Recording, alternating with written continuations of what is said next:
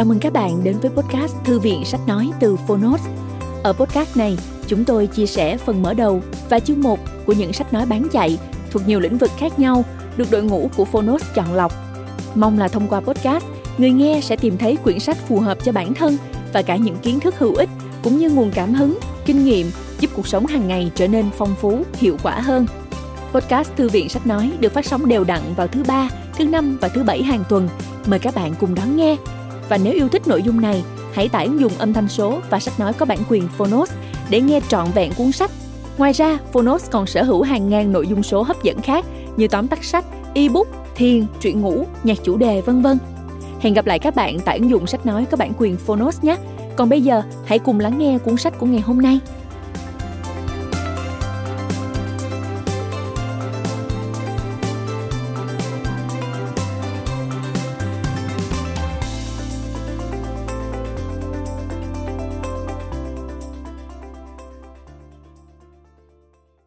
Bạn đang nghe từ Phonos.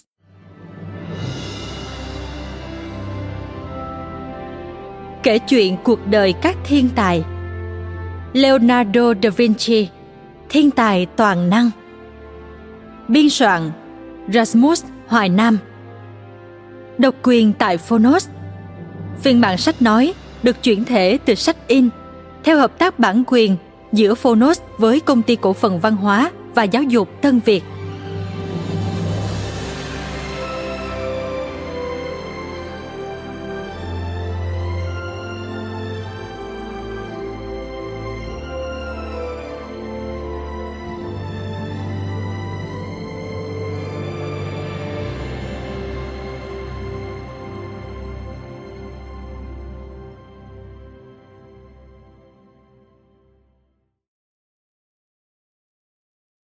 Lời giới thiệu Bộ sách kể chuyện cuộc đời các thiên tài, gồm 10 cuốn. Trong đó mỗi cuốn sách là một câu chuyện khắc họa sinh động, cuộc đời, quá trình sáng tạo cùng những đóng góp to lớn của những con người vĩ đại làm thay đổi cả thế giới. Đó là Alfred Nobel, nhà khoa học có tấm lòng cao cả khi dành phần lớn tài sản của mình sáng lập ra giải thưởng Nobel danh giá là thiên tài toàn năng Leonardo da Vinci. Con người cùng lúc đam mê cả nghệ thuật và khoa học với năng lượng sáng tạo khôn cùng. Là nhà văn Anderson với những câu chuyện cổ tích đi vào tiềm thức của bao thế hệ tuổi thơ. Là nhà vật lý Isaac Newton, Albert Einstein với sự lao động không biết mệt mỏi đã mang đến những phát minh làm thay đổi đời sống, những quan niệm của toàn nhân loại. Từ câu chuyện cuộc đời các vĩ nhân bạn sẽ rút ra được những bài học bổ ích về nhân sinh quan, giá trị quan, thế giới quan, về những quan niệm giáo dục, về cuộc sống, về bài học thành công quý giá trên đường đời. Với lối viết dung dị, truyền cảm, giàu chất văn học, bộ sách sẽ đưa các bạn đến với những chân trời kiến thức đầy hấp dẫn và lý thú. Hy vọng bộ sách sẽ là người hướng dẫn, người bạn giúp các bạn vươn tới những ước mơ cao đẹp, hoài bão lớn lao làm cho cuộc sống trên hành tinh của chúng ta ngày một tốt đẹp hơn. Trọn bộ sách gồm 10 cuốn. 1. Alfred Nobel và bản di chúc bất hủ. 2.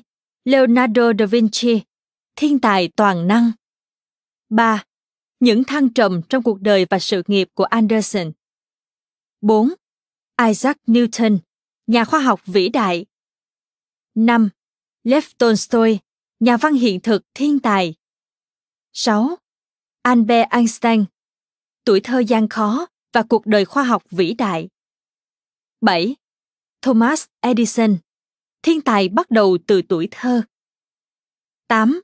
Marie Curie, nhà nữ khoa học kiệt xuất. 9. Victor Hugo, cây đại thụ của nền văn học lãng mạn Pháp. 10. Beethoven, nhà soạn nhạc cổ điển vĩ đại thế giới. Lời nói đầu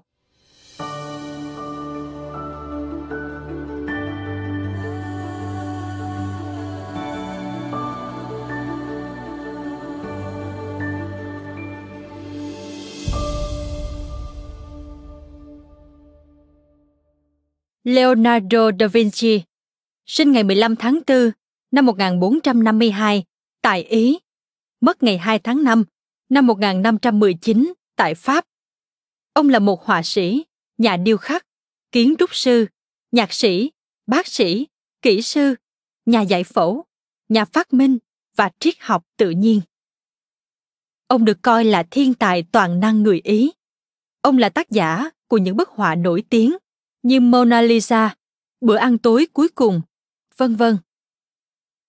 Ngoài ra, ông còn là người có những ý tưởng vượt trước thời đại của mình, đặc biệt là khái niệm về máy bay trực thăng, dù nhảy, sử dụng hội tụ năng lượng mặt trời, máy tính, sơ thảo lý thuyết kiến tạo địa hình, tàu đáy kép cùng nhiều sáng chế khác. Một vài thiết kế của Leonardo da Vinci đã được thực hiện và có tính khả thi trong cuộc sống. Hơn nữa, ông còn có những đóng góp rất lớn trong giải phẫu học, thiên văn học, xây dựng dân dụng, quan học và nghiên cứu về thủy lực. Thời thơ ấu Florence là một miền quê vô cùng tươi đẹp và thanh bình. Ngày ngày lũ trẻ vui đùa trên bãi cỏ xanh mướt bên bờ sông Arno. Những tiếng cười khúc khích của trẻ con, những tiếng dế kêu trên bãi cỏ, tiếng nước chảy nhẹ nhàng của dòng sông. Tất cả vẽ lên một bức tranh vô cùng sinh động. Ở phía xa, một bé trai xinh xắn đang tươi cười vui vẻ. Gương mặt bé sáng bừng niềm hạnh phúc. Trên lưng bé là đôi cánh bạc nhỏ xinh lấp lánh. Đó chính là Cupid, vị thần của tình yêu. Khi thần Cupid dương mũi tên bắn vào bất kỳ người nào, thì trong tim người đó, tình yêu sẽ bùng cháy một cách mãnh liệt. Vị thần tình yêu đứng trên một chiếc xe và bắn mũi tên vào mọi người xung quanh. Ai nấy đều tươi cười hạnh phúc, chờ đón mũi tên sẽ bắn trúng vào mình. Tiếng hát, tiếng cười niềm hạnh phúc vui sướng đang tràn ngập nơi đây. Vị thần tình yêu đó mới được 6 tuổi, là Leonardo, con trai của ông Piero, một vị trưởng khế ở Vinci. Trưởng khế là người có chức vụ chứng thực và quản lý giấy tờ khế ước. Leonardo là một cậu bé rất đáng yêu với mái tóc vàng óng mượt. Hôm nay cậu được làm vị thần tình yêu, trông cậu thật vui vẻ và hạnh phúc mọi người đón cậu đến bãi cỏ xanh mướt bên bờ sông Arno để cùng nhau nhảy múa và ca hát. Bianca là một cô gái xinh đẹp và là người nhảy giỏi nhất trong vũ hội ngày hôm nay. Cô là hàng xóm của bố Leonardo. Cô đỡ cậu bé từ trên xe xuống, rồi tươi cười hỏi. Leonardo yêu quý, em sẽ nhảy cùng chị chứ? Vâng, chị Bianca. Lễ hội kéo dài tưởng như vô tận trong tiếng nhạc, tiếng hát và trong những vũ điệu tưng bừng. Mặt trời đã chiếu những tia nắng chói chang lên mọi vật, nhuộm mái tóc của vị thần Cupid một màu vàng óng ả. Sau khi vui đùa ca hát, mọi người đã thấm mệt. Bây giờ chắc hẳn ai cũng đều nghĩ đến bữa tiệc thịnh soạn đang chờ đón ở nhà. Bianca nói với cậu thanh niên gần đó. Chúng ta quay về nhà thôi đặt Leonardo lên kiệu nhé. Họ nhấc bổng Leonardo đặt lên chiếc kiệu được làm bằng những thân cây, xung quanh được trang trí bằng những bông hoa rực rỡ sắc màu. Leonardo ngồi trên chiếc kiệu trông hệt như một ông hoàng. Người ta cứ rước kiệu như thế, từ bờ sông, qua các con đường, các dãy phố, rồi trở về nhà. Ngôi nhà của ông Piero trông thật đẹp. Xung quanh ngôi nhà mái vòm cổ kính là một vườn hoa xinh xắn. Ngôi nhà quét sơn trắng, được trang trí bằng những dàn nho đang mùa triểu quả. Đằng xa là những khóm hồng đủ màu sắc đua nhau nở rộ, ngào ngạt sắc hương. Xung quanh ngôi nhà là một hàng rào cũng được sơn màu trắng. Bên ngưỡng cửa là một bà cụ có vóc dáng nhỏ nhắn và thanh mảnh. Bà vẫn giữ được những nét đẹp của một thời thiếu nữ bà đang thêu tấm khăn phủ bằng lụa cho nhà thờ để làm tròn lời ước nguyện từ thời xa xưa. Khi đám đông rước ông vua tí hon tiến đến gần ngôi nhà, bàn tay cầm sợi chỉ vàng của bà chợt dừng lại. Bà cụ rất ngạc nhiên. Ôi, cháu Leonardo của bà, người ta rước cháu chẳng khác gì rước đức giáo hoàng ở Rome. Bianca trả lời. Hôm nay Leonardo là đất vua của chúng cháu mà. Leonardo cười sung sướng. Cháu được là vua đấy bà ạ. Mẹ Ambiera ơi, mẹ bắt lấy này. Cả một đám mưa hoa được tung qua cửa sổ, phủ đầy lên người một thiếu phụ trẻ tuổi xinh đẹp đang ngồi bên song cửa nhìn ra ngoài sân. Leonardo nhanh nhẹn từ trên ngai vàng nhảy xuống. Cậu chạy đến ôm bà, rồi ôm người mẹ kế mà cậu vẫn thường gọi là mẹ Albiera. Nhìn những cử chỉ âu yếm của nàng đối với Leonardo, không ai nghĩ rằng cậu bé là con riêng của chồng nàng. Sau đó, Leonardo quay ra chào mọi người. Tạm biệt mọi người nhé! Rồi cậu bước đến ôm cổ mẹ và nói. Mẹ Albiera, con đói lắm rồi. Mẹ Albiera nhìn cậu triều mến và nói.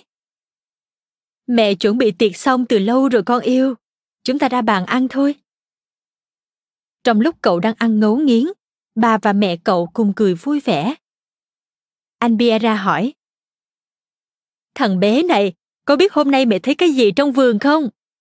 Thế mà không nói gì cho mẹ biết cả. Con cứ liệu đấy. Mẹ mà kể cho bố thì... Leonardo nhảy chồm lên lo lắng. Đừng mẹ, mẹ đừng đưa cho bố đấy, mẹ trả cho con đi ạ. À. Đôi mắt đen lấy của Anbiera ánh lên niềm vui. Nàng giơ cao hai bàn tay, đang cầm một bức tượng bằng đất sét mà hôm qua Leonardo đã nặng ở trong vườn. Leonardo kiển chân, cố giật lấy báu vật của mình trong tay mẹ. Cậu nóng lòng muốn lấy lại bức tượng, trong khi mẹ vẫn trêu đùa cậu, cố tình giơ tay thật cao để cậu không thể với tới. Anh Biera cảm thấy hơi mệt nên nàng không đùa với cậu nữa. Thôi đủ rồi, cầm lấy đi. Con bướng bệnh đến thế là cùng. Bố con đang đến kia kìa. Quả thật, trên con đường trải sỏi trong vườn xuất hiện hình dáng chắc nịch, khỏe mạnh của ông Piero. Ông cầm chiếc kéo làm vườn, đầu đội chiếc mũ rộng vành, ông mặc chiếc áo bằng sợi thô và vẻ mặt trông thật chán chường. Ông đang buồn vì trận mưa ngày hôm qua đã làm hỏng hết công sức mà ông bỏ ra để chăm sóc cho ngôi vườn nhỏ của mình. Những cành cây bị trận mưa làm nghiêng ngã lung tung, tất cả đều không theo ý muốn của ông. Ông nói rất quyết tâm.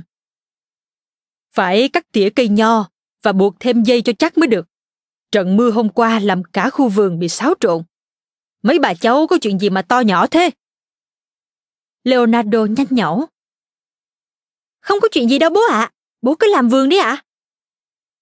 Khi nhìn thấy bức tượng nhỏ trên tay con trai mình, ông hỏi. Cái gì thế hả con yêu? Ai nặng đấy? Leonardo bình tĩnh trả lời. Con nặng đấy ạ? À? Thế cơ à? Con cứ làm những việc mà con thích, như nặng tượng, hát hoặc nhảy. Nhưng nhớ là phải có chừng mực, vì ngoài những trò nghịch ngợm ấy mà con không nghĩ được gì hơn là không tốt đâu. Sau đó, ông đưa tay dứa vào trán con trai như một cách cảnh báo nhẹ nhàng, rồi ông quay trở về phòng làm việc. Ông quyết định sẽ làm vườn vào ngày mai vì hôm nay ông đã thấm mệt. Với Albiera, Leonardo là cậu bé được nàng yêu quý, không khác gì con đẻ của mình. Nàng coi cậu như một báu vật để nàng nâng niu, chiều chuộng. Nàng không có con và nàng cũng không hiểu lý do vì sao nữa. Nhưng nàng còn quá trẻ, đến bây giờ nàng vẫn còn thích chơi búp bê. Nàng cất giữ và bày biện rất nhiều búp bê và những đồ chơi khác trong phòng của mình. Nếu ai không biết, thì họ sẽ nghĩ đây là phòng của một cô bé 10 tuổi. Nàng đối xử với con riêng của chồng rất tốt, chẳng khác gì hai chị em. Có khi còn như bạn bè. Nhưng người yêu quý Leonardo nhất là bà nội của cậu. Bà dành cho cậu tất cả tình yêu thương bao la. Bà cụ thấy cháu mình thật đáng yêu và bà đặt tất cả niềm tin cũng như hy vọng của mình vào cậu. Bất cứ khi nào thấy bà buồn, là Leonardo lại chạy đến ôm cổ và trò chuyện với bà. Khi đó bà không thể buồn trước một tâm hồn ngây thơ đáng yêu như vậy. Bà thấy mình như trẻ lại hàng chục tuổi mỗi khi trò chuyện với cậu. Đôi mắt của bà trở nên dịu dàng, triều mến. Những nếp nhăn như giãn ra và đôi môi luôn nở một nụ cười mãn nguyện. Có lẽ bà yêu quý đứa cháu hơn bất cứ thứ gì trên đời.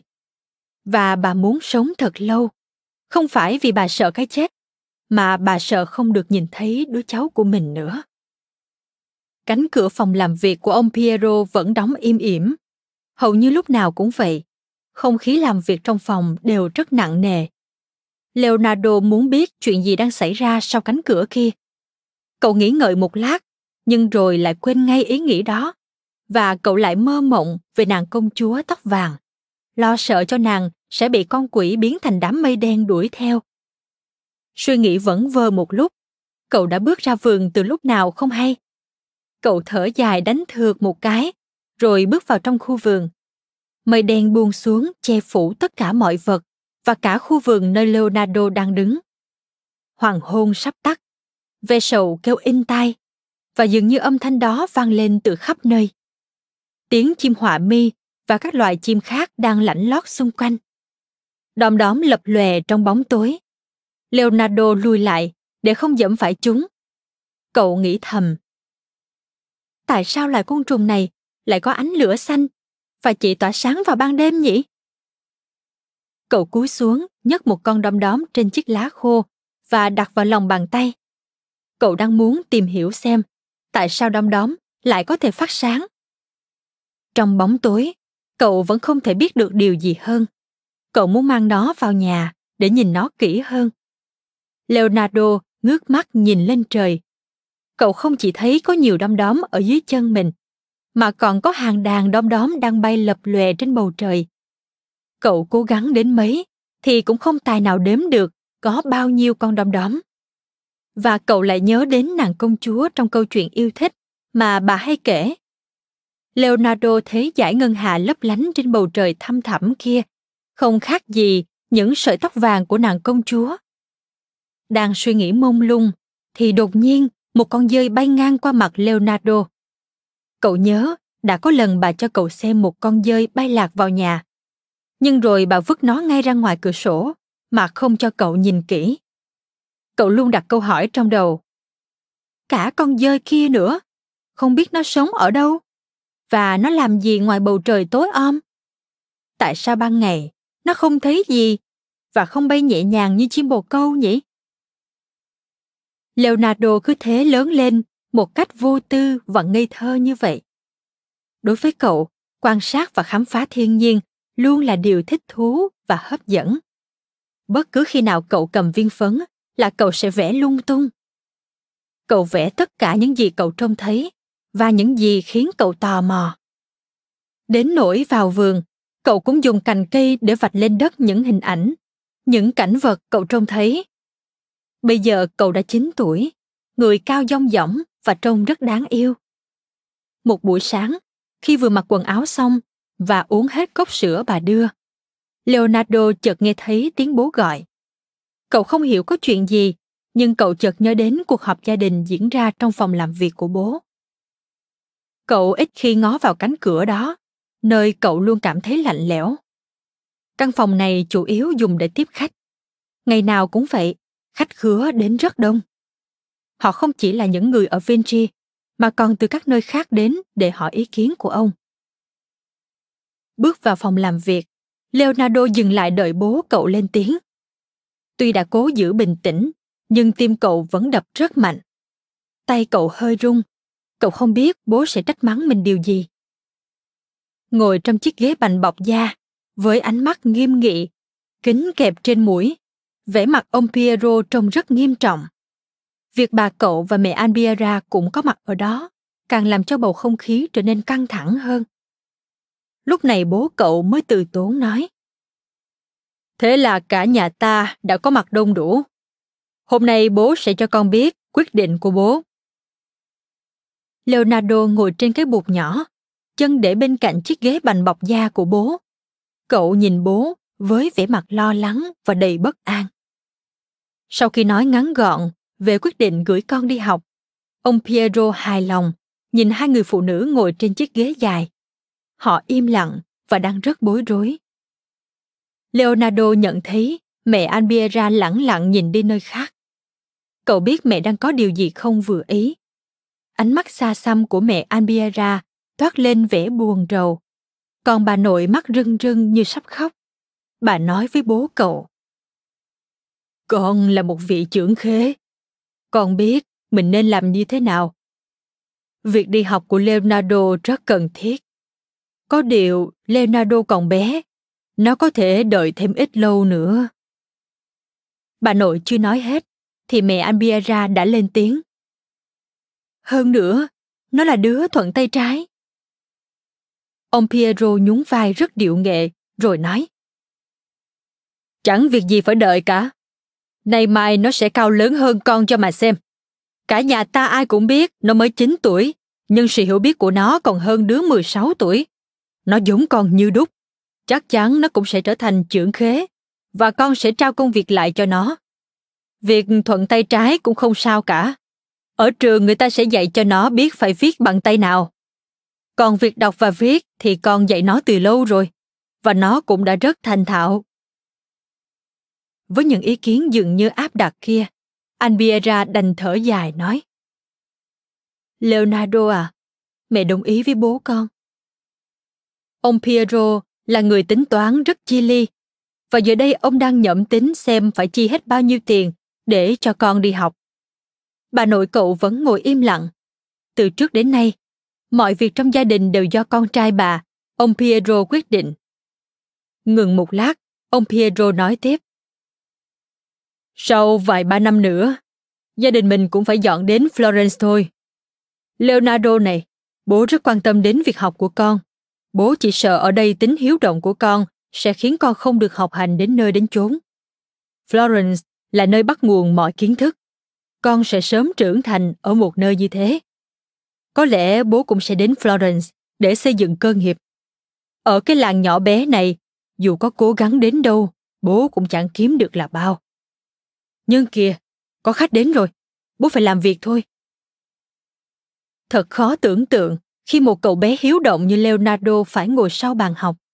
Nhưng leonardo khá ngoan ngoãn và ham hiểu biết.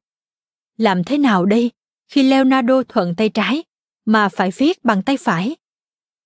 Bao nhiêu câu hỏi được đặt ra với cậu bé leonardo. Leonardo học tiếng latin khá nhanh. Mãi về sau, cậu mới biết nó khó học như thế nào. Cậu nghe nói, những người học ở ý đều phải nói và viết thông thạo thứ tiếng cổ này. Tất cả sách vở của các nhà bác học đều được viết bằng tiếng latin. Kể cả trong những cuốn sổ chứng nhận khi làm phép rửa tội, người ta cũng thường ghi tên trẻ sơ sinh bằng tên của những người hy lạp và la mã cổ đại nổi tiếng. Xen kẽ giữa các buổi học ở trường là những buổi học gạo của một đám học trò nhỏ như cậu. Leonardo vừa ngáp vừa ê a những từ ngữ lạ tai cậu buồn bã ngắm nhìn bầu trời bên ngoài cửa sổ và lắng nghe những âm thanh ồn ào, náo nhiệt từ phố xá vọng vào. Khi đó, vị tu sĩ già đang cầm chiếc thước kẻ để đánh nhịp cho lũ học trò đọc theo.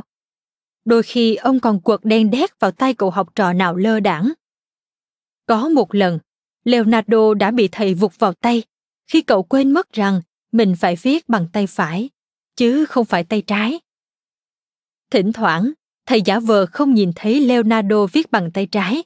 Và để mặc cậu muốn viết bằng tay nào thì viết. Vì cậu ngoan ngoãn, chăm chỉ, luôn thể hiện sự cố gắng, đã làm cho ông quên mất, phải vụt cái thước kia, khi biết cậu viết bằng tay trái. Ở trường, cậu không chỉ học tiếng latin, mà còn học rất nhiều môn khác. Cậu là học trò xuất sắc nhất trong tất cả các môn học. Không những vậy cậu còn tìm hiểu thêm về khoa học, xã hội và nghệ thuật. Leonardo, cứ như thể con đang chơi, chứ không phải đang học.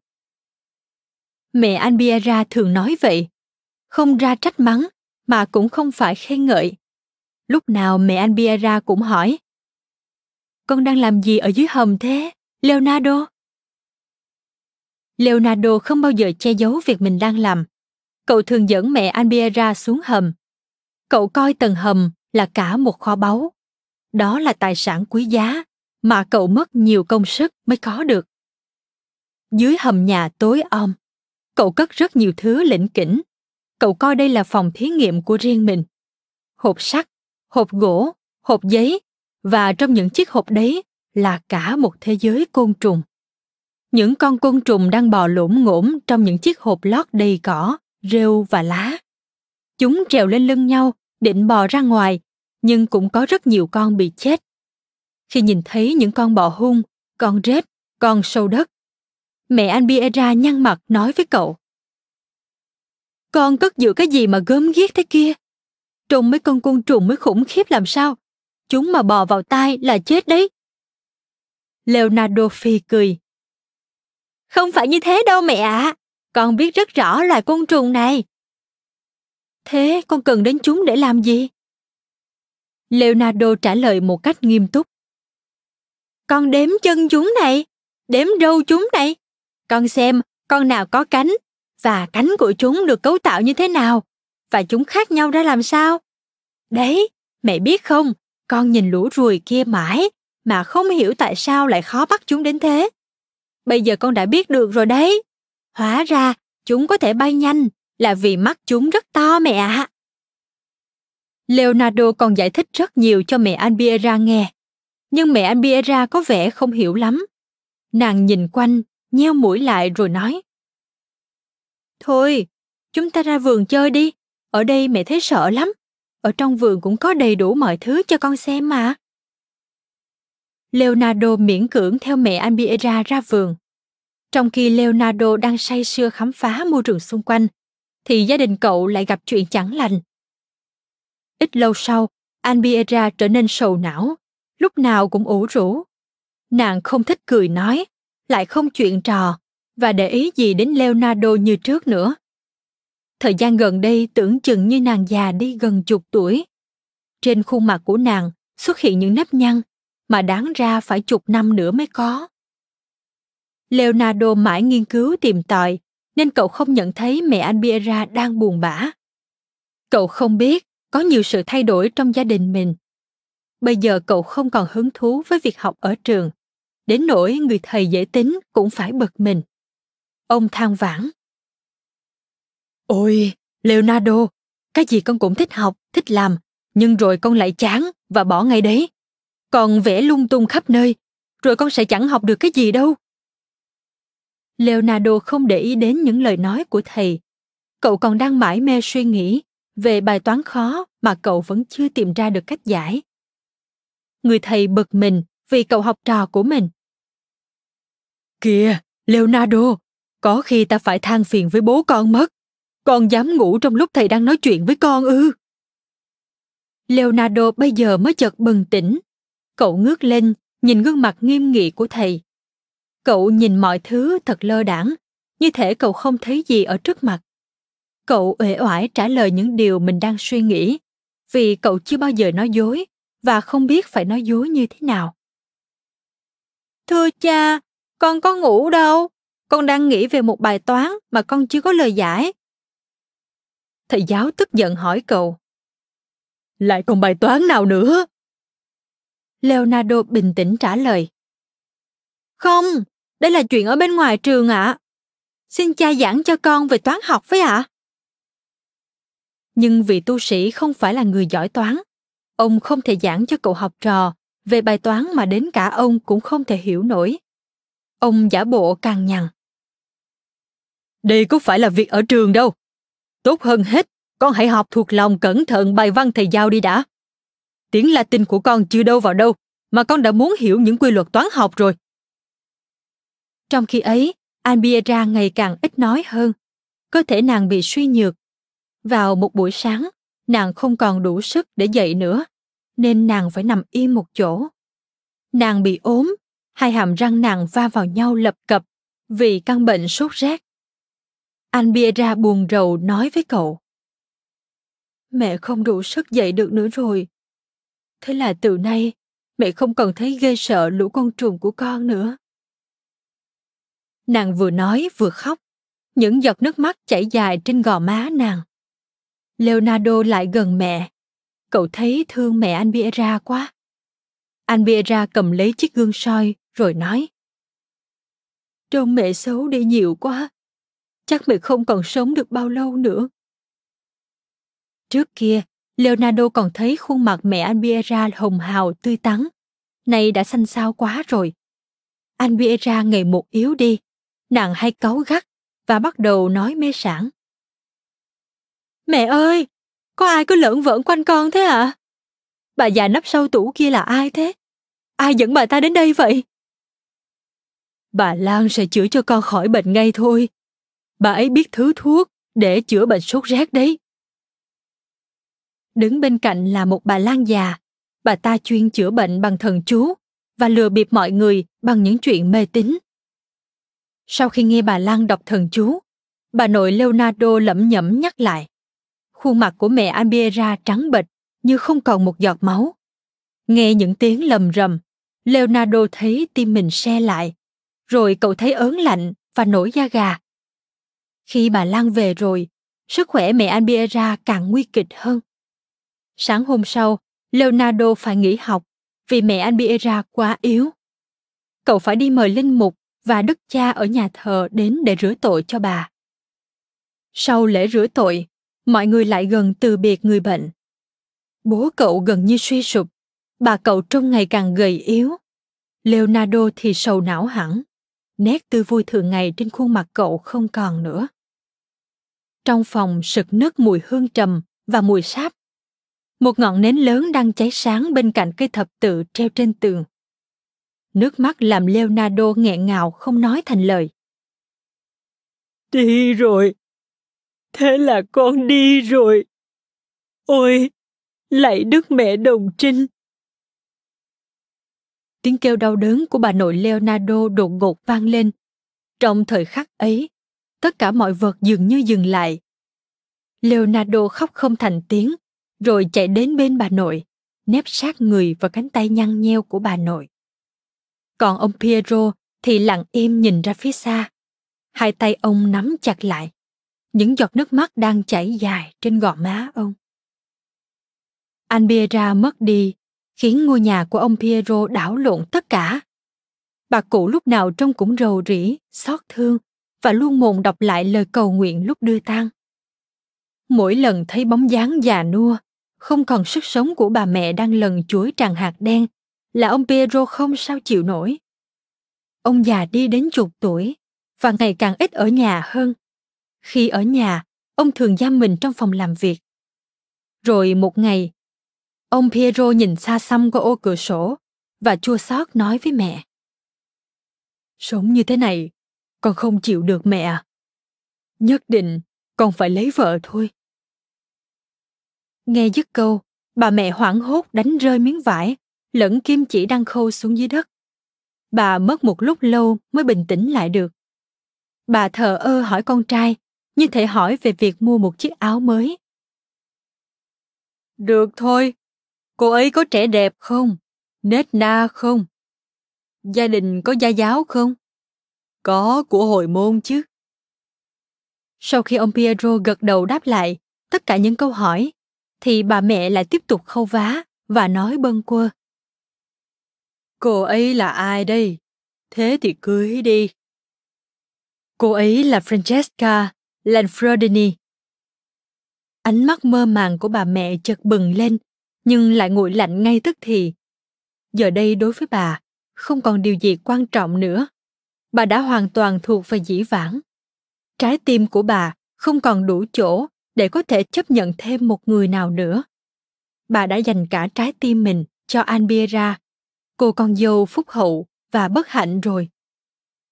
Leonardo hồi hộp và lo lắng chờ đợi người mẹ kế thứ hai đến nhà. Trong thời gian này, gia đình ông Piero chuẩn bị chuyển đến Florence. Chẳng mấy chốc đã đến ngày cô Francesca về nhà chồng. Cô mặc chiếc áo cưới màu trắng, cặp mắt cô to tròn, đen láy, nụ cười vui vẻ, hiền hậu nở trên môi.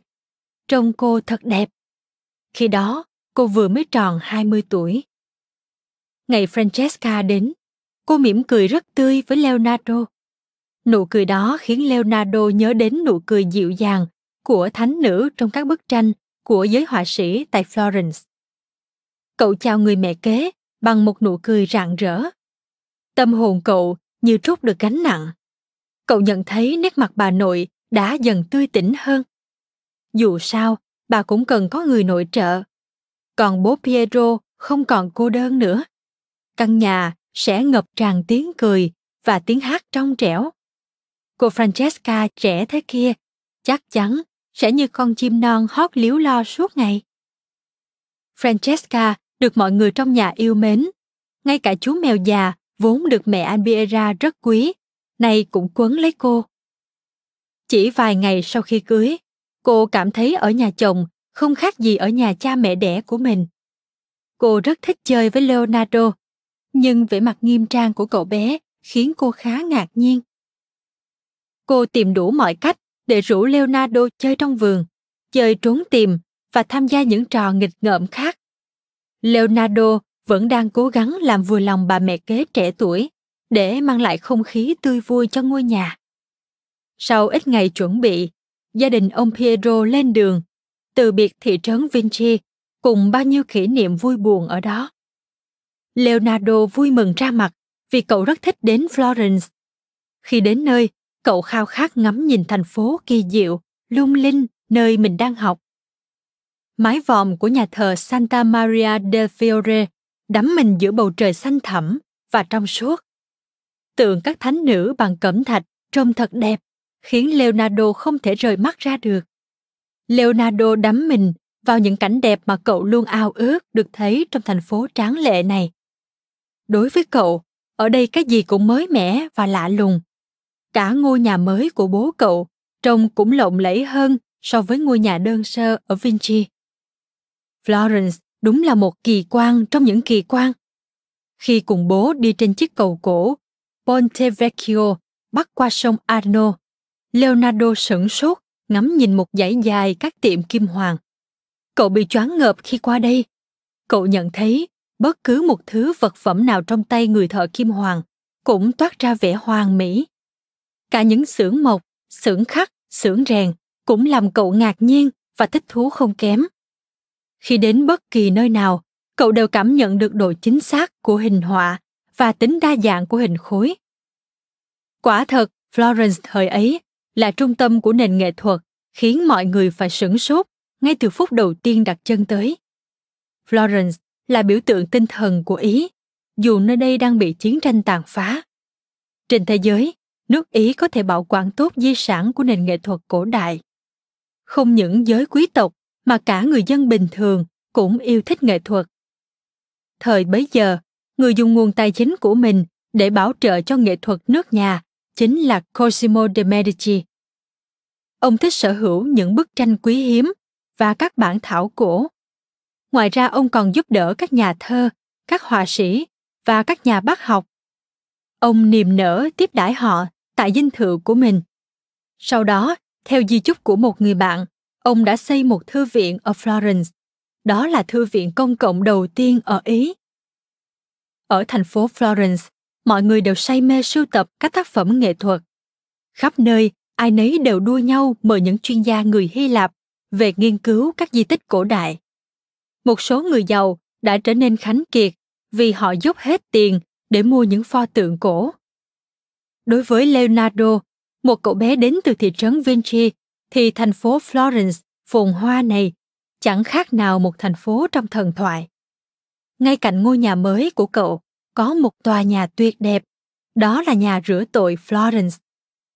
Ông Piero say sưa giới thiệu cho Leonardo về công trình tuyệt diệu này. Ông nói một cách đầy tự hào, cứ như thể ông đã quen thuộc với nó từ lâu rồi. Con nhìn xem, đây là nơi mà nhà thơ Dante vĩ đại đã từng đến rất nhiều họa sĩ ở các thời đại đã bỏ công sức xây dựng nó.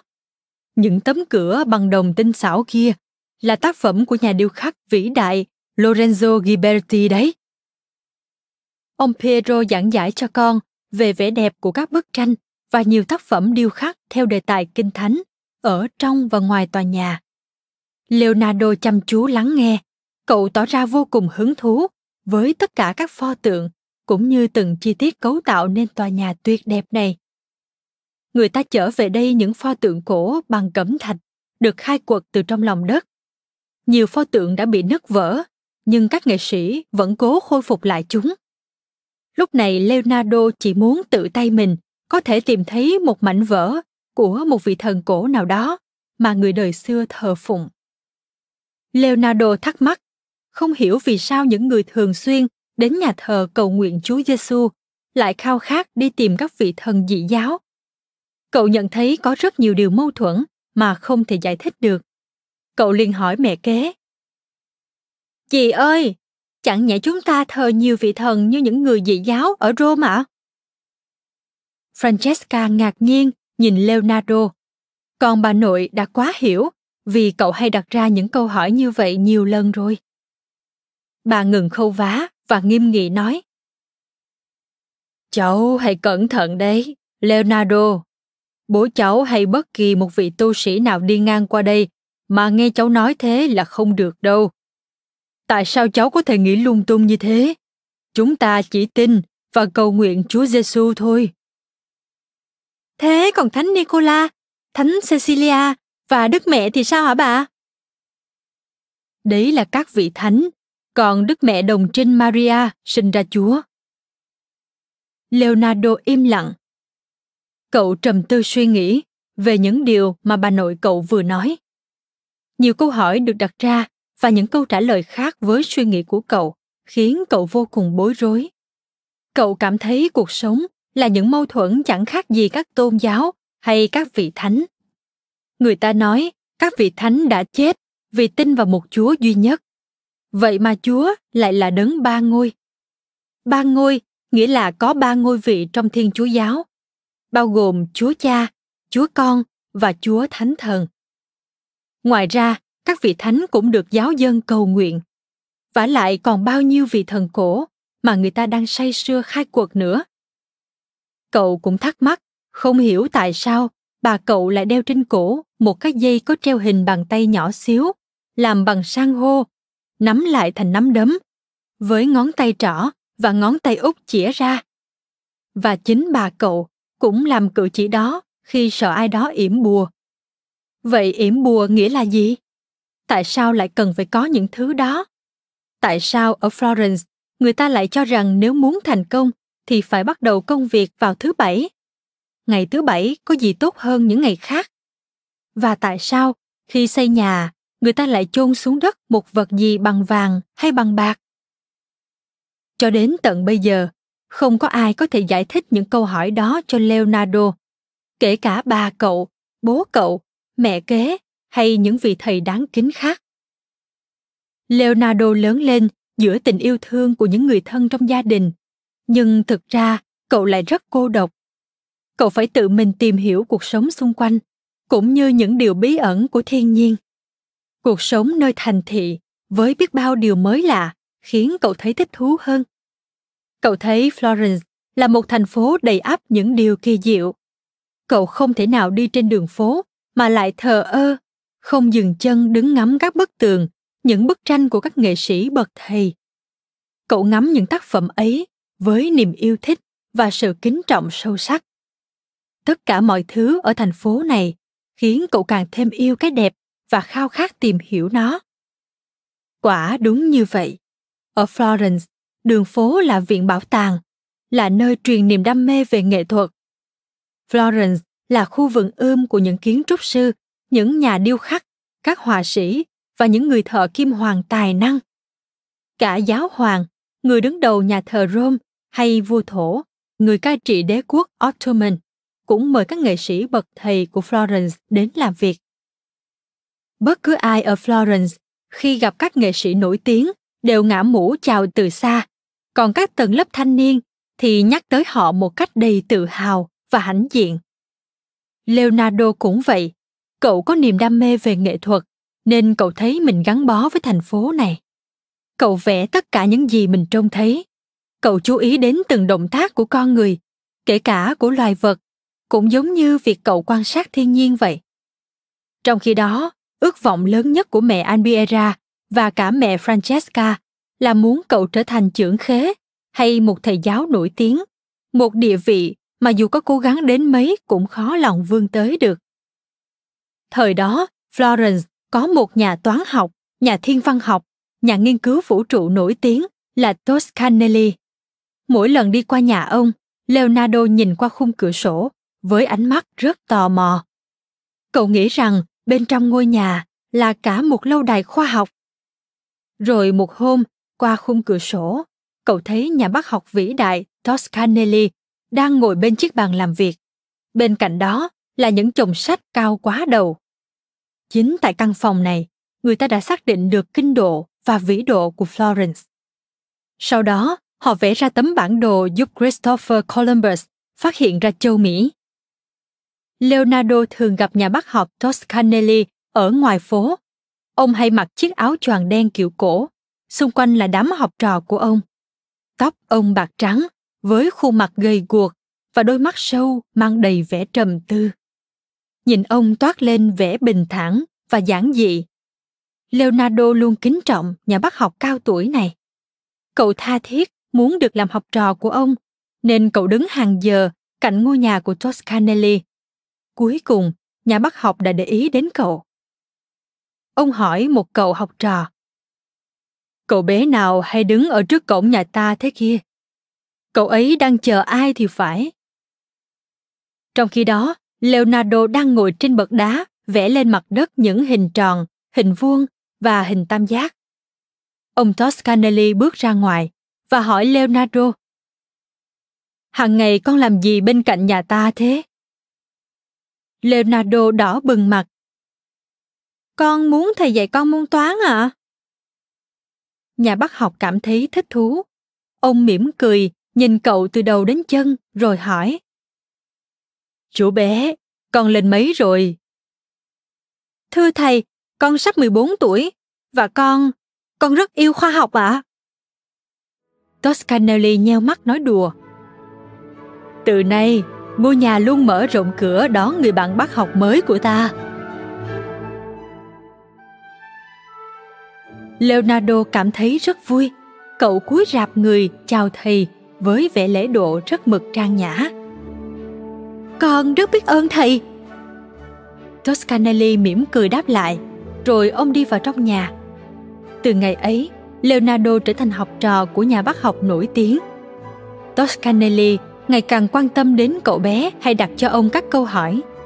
Sau này, Leonardo luôn là cậu học trò làm cho ông phải đau đầu nhất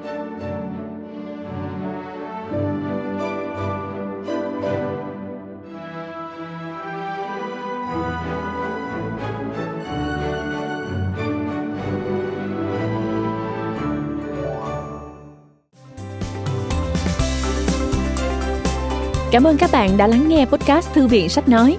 Podcast này được sản xuất bởi Phonos, ứng dụng sách nói có bản quyền và âm thanh số dành cho người Việt. Hẹn gặp lại ở những tập tiếp theo.